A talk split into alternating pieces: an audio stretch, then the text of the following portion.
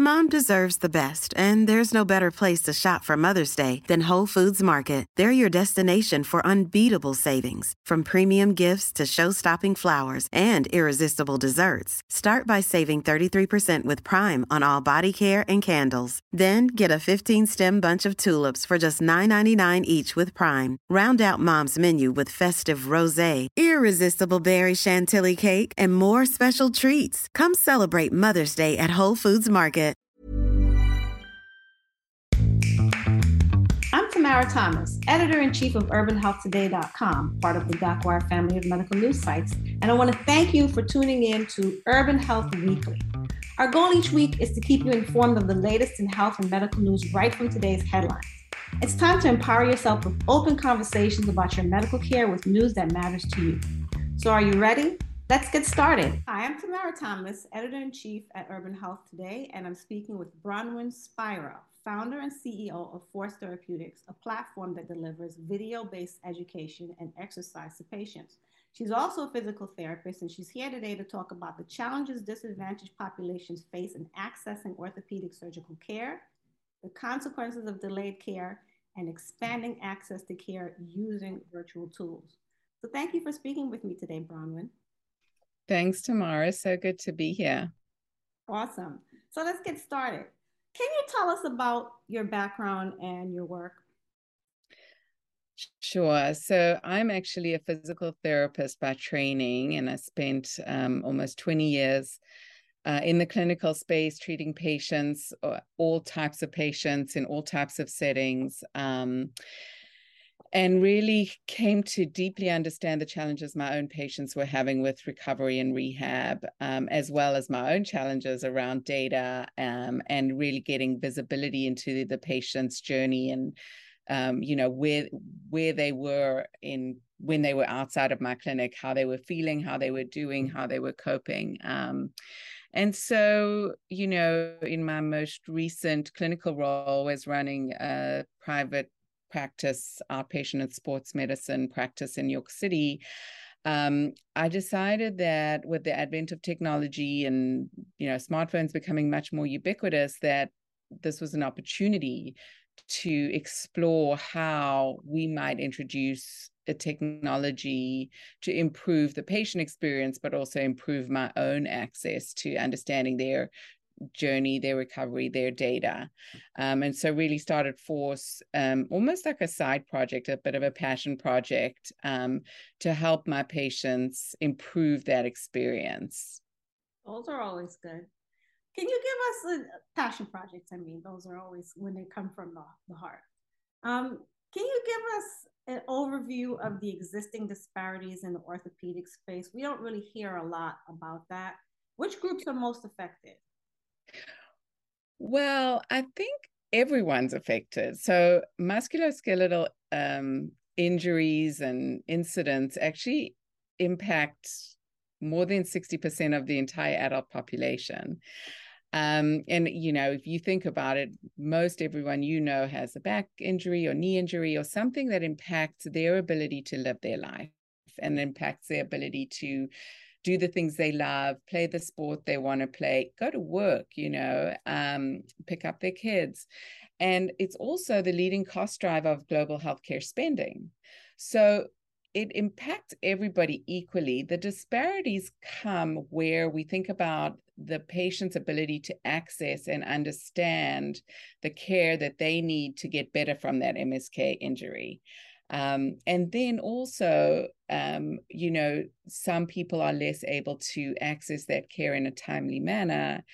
And that impacts how quickly the intervention, you know, can kind of take effect. And obviously, earlier intervention leads to a better result. So it's really just that access piece that um, is where the disparity lies, in my opinion. So, as far as access, uh, what sort of lack of access are you seeing?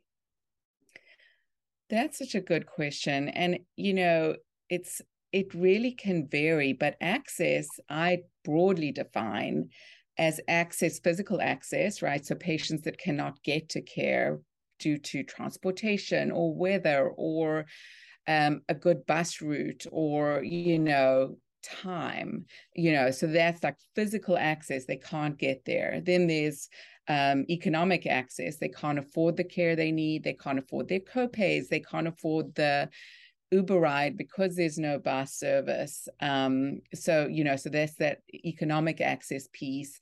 And then there's this intellectual access which i think is so important and underrepresented in every type of healthcare disparity conversation, which is, you know, not everybody is kind of educated in a way that they understand their body. Not everybody has the same level of education. Not everybody understands the same language in the same way.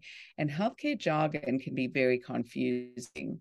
So if a person does not understand the type of care or the information that's being given to them, that is an access issue. They will not be able to create the type of care uh, program that they need to improve.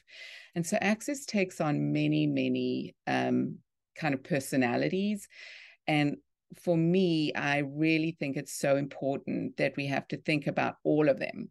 Um, because it's just it's it's it really has a huge impact on overall health for patients you know if they don't address the msk issues um, that leads to other potentially more um, you know uh, well definitely other different types of um, morbidity and mortality diabetes um, uh, high bmi patients you know in inability to go to work or you know um, create a um, a paycheck you know so so it really has very far reaching effects. Um, you know so lack of access can really be kind of the in the center of multiple um, healthcare issues for many patients.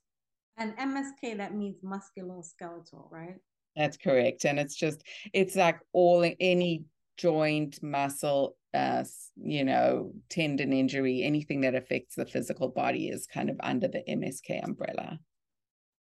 So, in your white paper, you talked about the low acceptance rates of Medicaid and Medicare among orthopedic surgeons, which I, I that was that was shocking to me. I didn't know that. Why is that?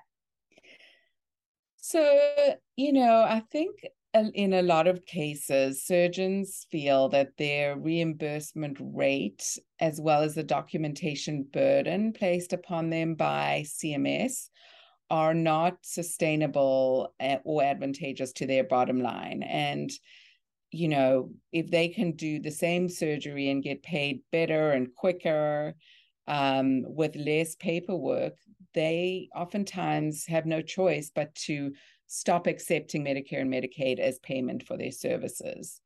Um, and this this impacts especially um, you know surgeons in private practices, providers in private practices who have large and growing expenses that are required to run their practices. You know, uh, liability insurance, staff costs, security.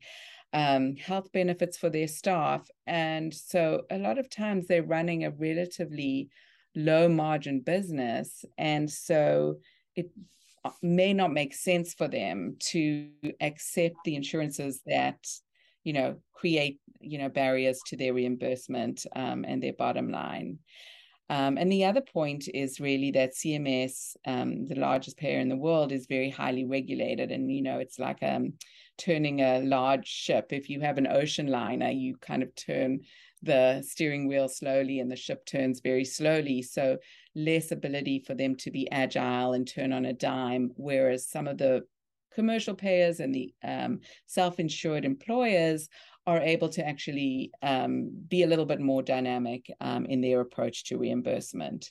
So I think that's really where that comes from, and um, it's um, you know it's unfortunate, but it's a business decision that a lot of practices just uh, have to make. You know, and then that ends up affecting the elderly and the underprivileged, obviously, because uh, you know a large number of them have Medicare. Now, do you know um, if the managed Medicare, because a lot of it is managed care now, do you do you are you finding that, um, or have you seen in your experience with this. Have you seen the any differences in terms of like, well, we'll accept certain types of managed care versus others, or is it just blanket? I think it differs by market and by care plan, and I am not familiar enough with all of the ramifications, but in my mind, it just creates an additional blocker, an additional access challenge, you know, and in a world where we want to really reduce um, barriers to care as much as possible, you know, it, adding insurance coverage as another access barrier just doesn't seem like we're going in the right direction. You know, it's funny because um, I broke my wrist um, several years ago, maybe about six years ago, and um, I went to an orthopedic uh, an orthopedic surgeon's um, office, and his office was jam packed, um, and uh, they couldn't all be, or maybe that's just a New York thing. I don't know. And in any event, um, it's just shocking to hear that number that it's such a high number when we're not taking Medicaid and Medicare. When I don't know, in my mind, it seems like these offices are like filled to to the brim. and then and that's, that's a good point. I think that the the need for orthopedic care is large and growing. Um, so there's no shortage of patients, which means that providers are able to make that choice, you know? Yeah, that makes yeah. sense. Mm-hmm. Do you think that uh, government intervention is warranted or would help this or? I definitely think so. I, what I, you know, I'm a provider, so I take everything from the clinician's perspective. But you know, my opinion is that when the government makes changes and they do need to recognize how healthcare delivery is changing, they need to create and prioritize incentives that um, benefit those that are providing the care. So the providers, from the surgeons, the nurses, the PTs, the PAs, those people providing the care really understand how things need to change um, and you know should really be you know central to that conversation um, and so at the same time as as you know there's new sh- shifts uh, in healthcare delivery there's also an incredible opportunity that's in front of us which is access to data so you know for example cms which is that huge the largest um, payer in the world actually um, has issues, you know, being very dynamic in the way they approach reimbursement, they also have an opportunity in the fact that they have access and visibility across these huge data sets. And what's so interesting and exciting in this new changing world that we live in is we can use that data to improve care delivery. Um, but it has to be centered on the providers. And um, you, you know so that's i think for me that's just the you know it, there should be change it should be progressive um, but it has to take into account the ones that should be benefiting the most in a way are the ones that are actually delivering that care so do you think do you see um, a space for um, value-based care as helping move these um, disparities moving to a better place, moving across the goal line? Definitely. I think the there is a lot of um, waste in the system and there's a lot of overutilization of services that are not actually proven to create a better outcome um, and to be honest the um, the focus on understanding outcomes of care is recent and all driven by value-based care. So I think it's it's absolutely imperative to think about the end result and the quality of care delivered in order to um, mandate how care can be delivered and should be delivered. Um, but it's really removing that unnecessary overutilization where I think value-based care um, is, you know, super valuable and 100% focused on on the right things. It's just more, you know, the concept is good it's the execution that i think is you know, still needs some some work. And you lay out some suggestions in your paper for how to um, how access to care should be approached to promote greater health equity. So I encourage people to, you know, take a look at the paper. Disadvantaged patients are also experiencing complications and readmission though after some procedures. Um, can you talk about what's happening there? Definitely. And and really it's all about access to education and the right education. So I can give you an example and just to illustrate the point here that um, the one of the most common um, complications after a total joint replacement surgery, for example, a knee replacement, is a surgical site infection. And that is something that's very preventable. Um, but oftentimes patients are sent home from the hospital without adequate information and education around how to care for that wound so that it does not get infected. And this is again where some of those um, disparities come into play, and social determinants of health are such an important component of thinking about how we educate patients. Um, so if a patient's well educated in how to care for their wound, how to, you know, prevent that infection, um, they may never have an infection. They won't go back to the emergency room. And that whole episode of care will be less expensive with a better outcome. And that's value based care in a nutshell, right? Yeah. So, really, in my mind, the ability to educate patients in a way that is digestible by them um, is a very important factor that we all need to think about and we need to execute against in order for um, true care to be delivered um, in today's healthcare paradigm. So, so, what does that education look like? So, I'm a patient. Right. So uh, there's multiple considerations that you have to. So, for example, uh, um, you know, Force is a platform that educates patients when they're out of the purview of their provider. So, before surgery, getting them prepared, helping them understand what they're about to go through, and then after surgery, in a stepwise um, sequence, all the things that they'll need to know as they recover from that surgery. So, the education needs to be in a format that the patient can understand and and relate to. So for example, video is very very powerful. We use video as our main medium of education. And it can't be, you know, 90 minutes long. Really what we have to do and it's you know and it's a science and an art at the same time we have to understand you know a patient's um, attention span for this type of very intense information might be 90 seconds. So we have to figure out well how do we get the most pertinent information into a format that they can understand in the first 90 seconds of the video?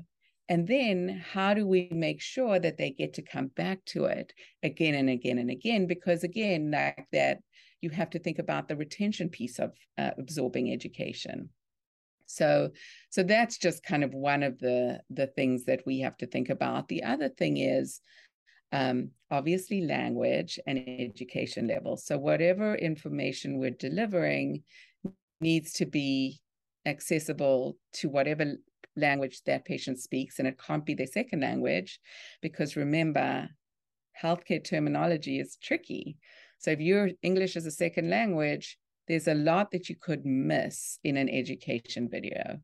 Um, so of course we um, have all of our videos and our whole platform is actually available in Spanish and other languages so that we know that the patients can actually truly understand it. Um, and then the ability to give that patient confidence that the education that they're receiving is coming from their own care provider.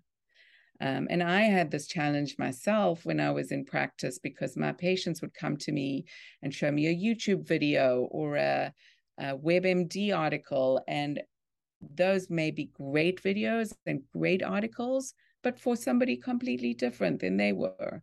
So for me, a very important piece of education is making sure that it comes from the actual providers that provided your care the videos come from the providers?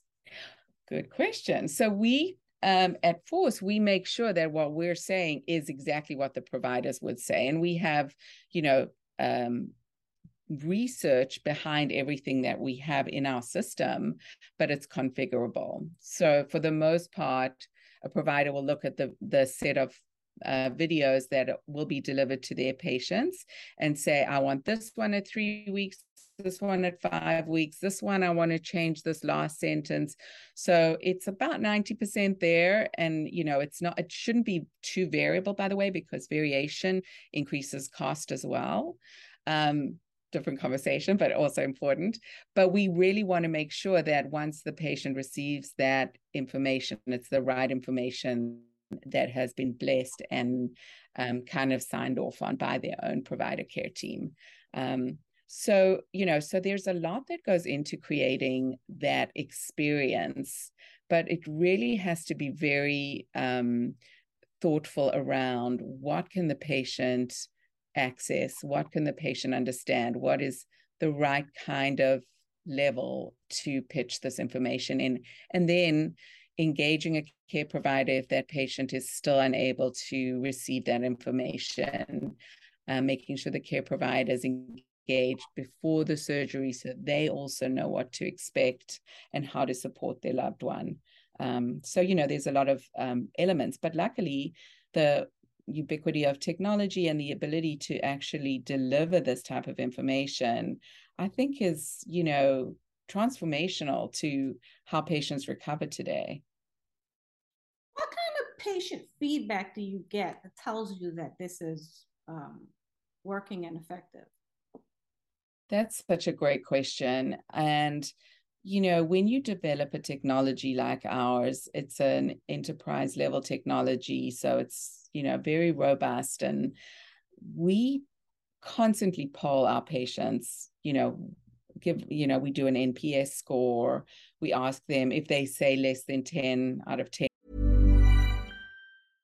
Mom deserves the best, and there's no better place to shop for Mother's Day than Whole Foods Market. They're your destination for unbeatable savings, from premium gifts to show-stopping flowers and irresistible desserts. Start by saving 33% with Prime on all body care and candles. Then get a 15-stem bunch of tulips for just $9.99 each with Prime. Round out Mom's menu with festive rosé, irresistible berry chantilly cake, and more special treats. Come celebrate Mother's Day at Whole Foods Market. Here's a cool fact a crocodile can't stick out its tongue. Another cool fact you can get short term health insurance for a month or just under a year in some states. United Healthcare short term insurance plans are designed for people who are between jobs, coming off their parents' plan, or turning a side hustle into a full time gig. Underwritten by Golden Rule Insurance Company, they offer flexible, budget friendly coverage with access to a nationwide network of doctors and hospitals. Get more cool facts about United Healthcare short term plans at uhone.com.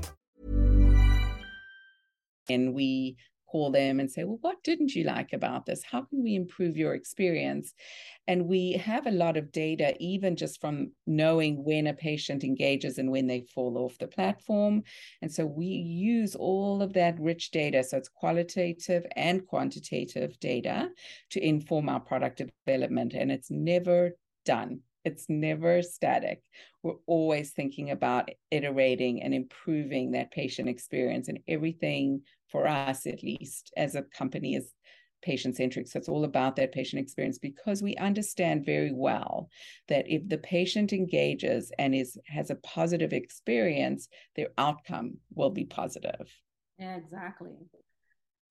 So disadvantaged patients are also um, they're, they're not coming back for the care. There's, there's the, the matter of delayed care. So, can you talk about some of the consequences of these delays in care? Like, what's going on there? Is it comorbidities? Is it they're not comfortable with the provider? What's what's going on? So there's often an education gap, um, and there's the fear is a big thing. Anxiety. What does this mean for me? How will I, you know, eh, how will it turn out? Um, and that's really an, an important aspect of educating patients in a way that they understand what's about to happen to them. And some of our providers use our platform to actually um, have that conversation with their patients and say, out of my 150 patients that I've seen so far this year that had exactly the same procedure as you, you know, 149 of them are now walking and normal and no pain and you know and the one patient you know had a problem but here's how we fixed it. So it's really encouraging that patient provider communication and showing the patient data and information that gives them comfort and you know reduces their level of anxiety going in so that they don't delay and delay and think of excuses why not to have a surgery that can be incredibly impactful and Im- improve their quality of life. And how does force counter this these delays and care? Do you send out nudges notifications or? Absolutely. So we have a lot of um, tricks and tools we use. We have a lot of gamification so ah. that patients get rewards if they do what they're supposed to do. Um, when they reach a goal, for example, they get a big confetti on their screen and so they're constantly being encouraged to do to follow their plan their care plan and to do the things that their care team is recommending um, and so it's this constant encouragement, positive encouragement, uh, constant engagement, um, and you know, making sure that they're um, you know that we use the data that we have to support their care experience. Um, and I'll give you an example. You know, patients are typically very afraid of pain. Um, and that's normal. Um, but they worry that after surgery, they're going to be in much more pain and it's going to be intolerable. And so being able to show them, you know, de-identified data, obviously, but you know, these pain graphs that patients have where, you know, they may have been a nine or 10 out of 10 before the surgery. And sure, for a few days after the surgery, they're going to have some pain that's normal. But then you'll see how this graph goes down and down and down until, you know, t- one or two weeks later you're at a three out of ten or a two out of ten. And that is really when when patients are presented with data it helps them really understand the impact that this is going to have for them. So that really helps engage them in the process hold them accountable. If you do these things if you follow this plan going to do really well um, and hearing that from a provider, I think, is the most powerful thing. We're just the conduit for that um, message. You know, we allow the provider to share that with the data behind it, um, but it really has to come from the provider and not from a anonymous source. Um, and and that really helps the patients have a positive experience. I'm curious, what happens? Um, what happens in of a situation where there's a, um, a medical desert. So there's no orthopedic surgeon for miles and miles, maybe your entire county or you know parts of your your state. Um, is that something Force can step in and help with, or um, or no? Absolutely. I mean, we can't do the surgery remotely.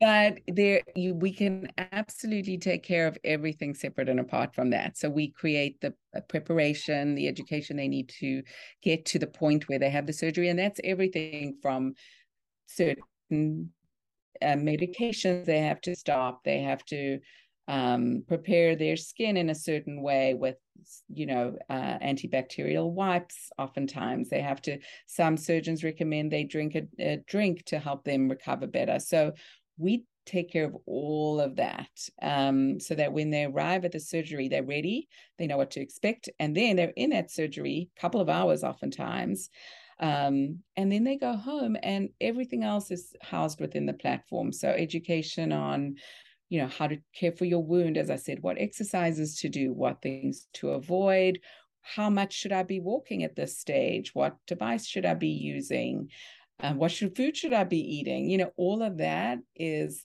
easily taken care of in an interactive technology like force. Um, and so we really build that holistic care plan that you know it can't just deal with one aspect of recovery. It's it's the whole patient that has to be managed, including things like, you know, the importance of sleep and you know, calm, relaxation, meditation, anything that the patient could be experiencing, they can actually get from the platform without having to travel 45 minutes. And interesting, we did a study with one of our um, health systems that has a very rural population. I think the average um, time that a patient has to drive to get to the main hospital is 45 minutes. Um, and some live as far out as two or three hours. And our research showed that the patients that lived the furthest from their anchor hospital, so those living three hours, were actually the most engaged in the technology platform. Um, and they just understood that if they did everything that was set up for them to do, they wouldn't have to come back to the hospital. And so that was a motivation in and of itself for them. So you work in concert with um, with the providers always. Um, do you ever have um, PT led teams, or does that is that something? Absolutely, yeah. A couple of times in our in our care team structure, um, uh, the PTs are the ones leading the navigation of that patient. So they understand exactly what needs to be done what needs to be tweaked. We also allow for real-time telemedicine visits. So if a pt for example needs to actually see how a patient's doing directly from the platform they click a button and they can launch that live visit which by the way in some cases now is reimbursable by medicare. So they are you know coming to the table um, to some degree um, but you know i think that that's really the ultimate combination of this asynchronous but synchronous communication um, that is really so powerful to help patients feel supported and get them better. So circling back to the medicare and the medicaid uh, gap in this um, i'm just wondering so if the if the surgeon does not accept the Medicare and the Medicaid, um, you all you obviously have patients that are falling into this gap. How does how does Force um, help with that with with with bridging that gap? So that's a great question. You know, I think if a patient ends up having a surgery and paying it paying for it out of pocket, which is certainly not a good or ideal situation. But in the case where, you know, they don't have outside coverage, um, then all the additional expenses are taken care of. So they wouldn't have a copay for PT, they wouldn't have to drive or travel, which is an added expense. They wouldn't have to take time off work, which is an added expense. Um, and potentially by using this platform with this um, protocolized care plan, they could potentially, you know, get better without leveraging any other um, healthcare dollars and um, still get to a good result. In your paper, you talked about virtual physical therapy and how it can help patients um, improve outcomes. Can you um, elaborate on that? Yeah, I think, you know, a lot of times surgery, the outcome of a surgery depends a lot on the aftercare. So, what actual, how the patient um, becomes mobile, how their range of motion progresses, how much they're able to strengthen their joint or their knee, um, whatever the the um, uh, surgery was. So virtual, so physical therapy is key in getting that patient better because it teaches patients really how to move, how to exercise, how to strengthen their joints, and how to improve their range of motion and, and return to normal activity. But in the case where patients are unable to actually get to an inpatient physical therapy clinic or uh, you know, an outpatient physical therapy clinic or get physical therapy to come to the home, they can do most of the stuff is really doable um, through an exercise program. And so, what we do at Force is we deliver the care they need, the exercise plan. Um, through these video-based timed, you know, video-based exercise protocols, um, and it's designed to progress as the patient progresses. Um, and again, we always like to work with our provider organizations to understand exactly what type of care they want to be delivering. And oftentimes we're working very closely with a physical therapy department to create those plans of care. Um, and then, you know, they can pop in there and adjust them and um, intervene as needed. But, you know, that virtual piece is very, very important um, so that patients become active quicker and that really improves their recovery. So does the orthopedic surgeon practice sign up for Force? How how does how how do you access that?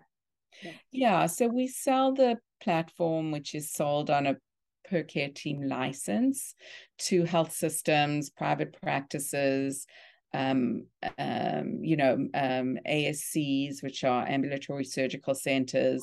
Anytime where care is being delivered by providers, they can engage with us, purchase the platform, and, and then use it um, with their entire patient population. Um, so they basically purchase the license, and that gives them the license to deliver the care that they would have delivered, but do it virtually. That sounds amazing. And and what kind of coverage do you have across the U.S.? Um, we are in um, about 70 centers around the country. Um, and we typically, you know, um, started out with a lot of academic medical centers just because they um, are, you know, oftentimes thought leaders and they're kind of thinking through data and research. And this platform obviously delivers that.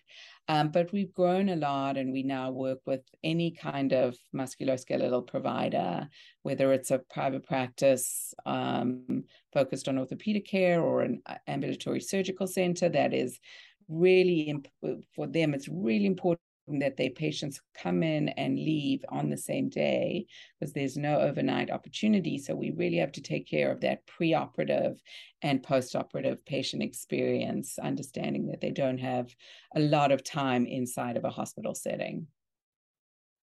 Now, are you able? Uh, are you able to, off the top of your head, and if you can't answer this, that's okay. Are you able to quantify um, the improvement in average patient outcomes using a platform like Force in concert with orthopedic surgeons? It's a really good question. And the reason that that's a hard one to answer is I was just curious. Pre Force, there were no real benchmarks that our providers had necessarily because they either didn't have a good way to um, collect those outcomes, or they were doing it on paper, or they were not getting enough of a, a cohort size to actually benchmark their own outcomes. So we can tell you where they are, but we can't tell you where they've come from, ah. um, which is an interesting, an interesting problem. And to me, just the fact that they are now collecting through our platform 90% of patient reported outcomes is an incredible feat in and of itself. So that is some kind of a benchmark, right? From zero to 90%, or in some cases, you know, 15% to 90%. So that's pretty impressive. Um, but I think that the the really good question, which is the one you asked, is you know how much has this helped um, improve outcomes? And I think you know just from our own anecdotal experience um, it's it's night and day and especially um, understanding how patients are much more engaged much more accountable and they're empowered to do the things that they need to do to get better and it's that in and of itself is a much more um, holistic and and um, valuable care experience well, what are your what are your providers saying about it? Is it lightening the load for them? Is it making them easy to manage their patients? Or what kind of feedback are you getting from the providers? You know, it's become in many cases their operational, you know, kind of scaffolding. So a lot of our providers will say we couldn't do what we do anymore without force. And they rely on it um, as a construct in how they care for patients. So it's really become a vital part of how they practice. Um, so that's the kind of the infrastructure piece. The other piece that they love is the access to data because they get on their dashboards, they can access their patients' data just with one click of a button. And that for some providers is very um, eye opening. Some of them have never seen the, this type of data before. And it's not just the outcome measures, it's the pain, the sleep, the activity levels, the patient satisfaction. You know, patients write all sorts of love letters about their care experience. And, you know, for providers to see that is very powerful.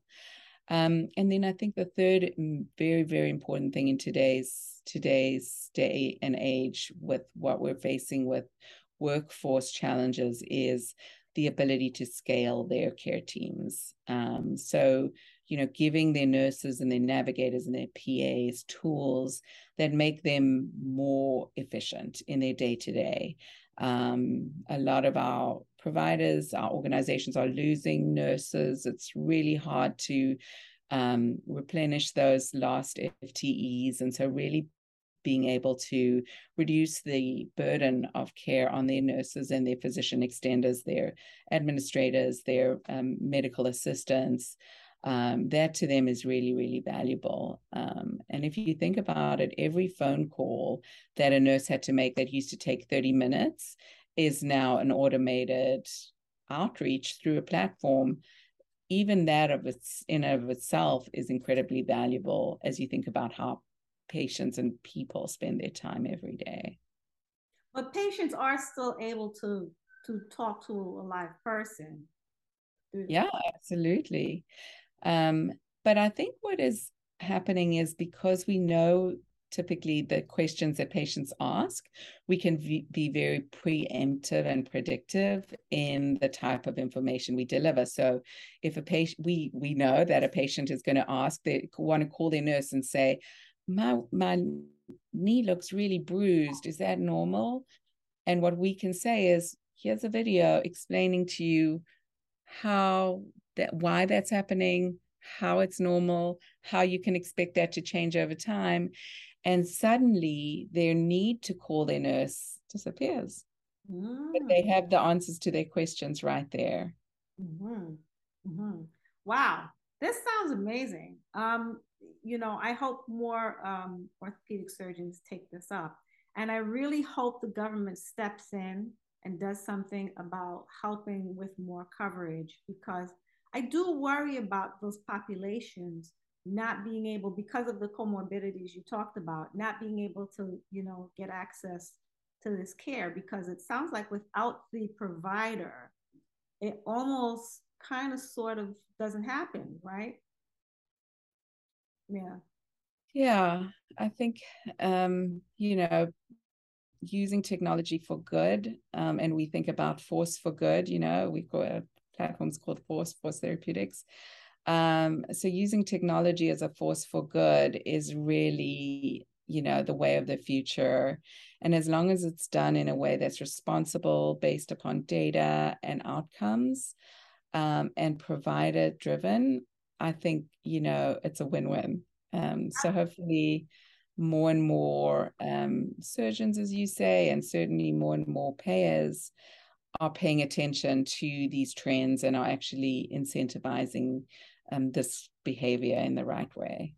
And hopefully, as, as value based care um, becomes uh, much more prevalent, we'll see more changes and, and um, more quantifiable. Like you're already leading the charge, right?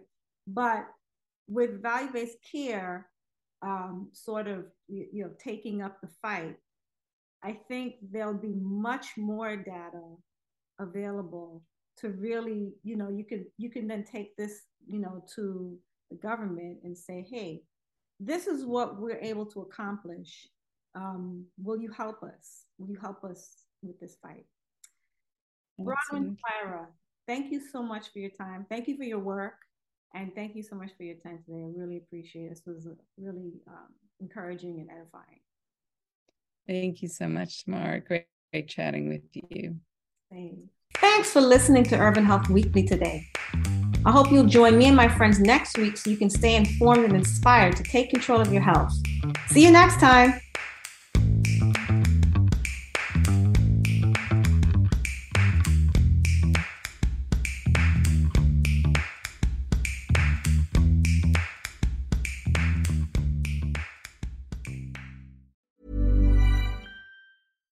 Deserves the best, and there's no better place to shop for Mother's Day than Whole Foods Market. They're your destination for unbeatable savings, from premium gifts to show-stopping flowers and irresistible desserts. Start by saving 33% with Prime on all body care and candles. Then get a 15-stem bunch of tulips for just $9.99 each with Prime. Round out Mom's menu with festive rosé, irresistible berry chantilly cake, and more special treats. Come celebrate Mother's Day at Whole Foods Market.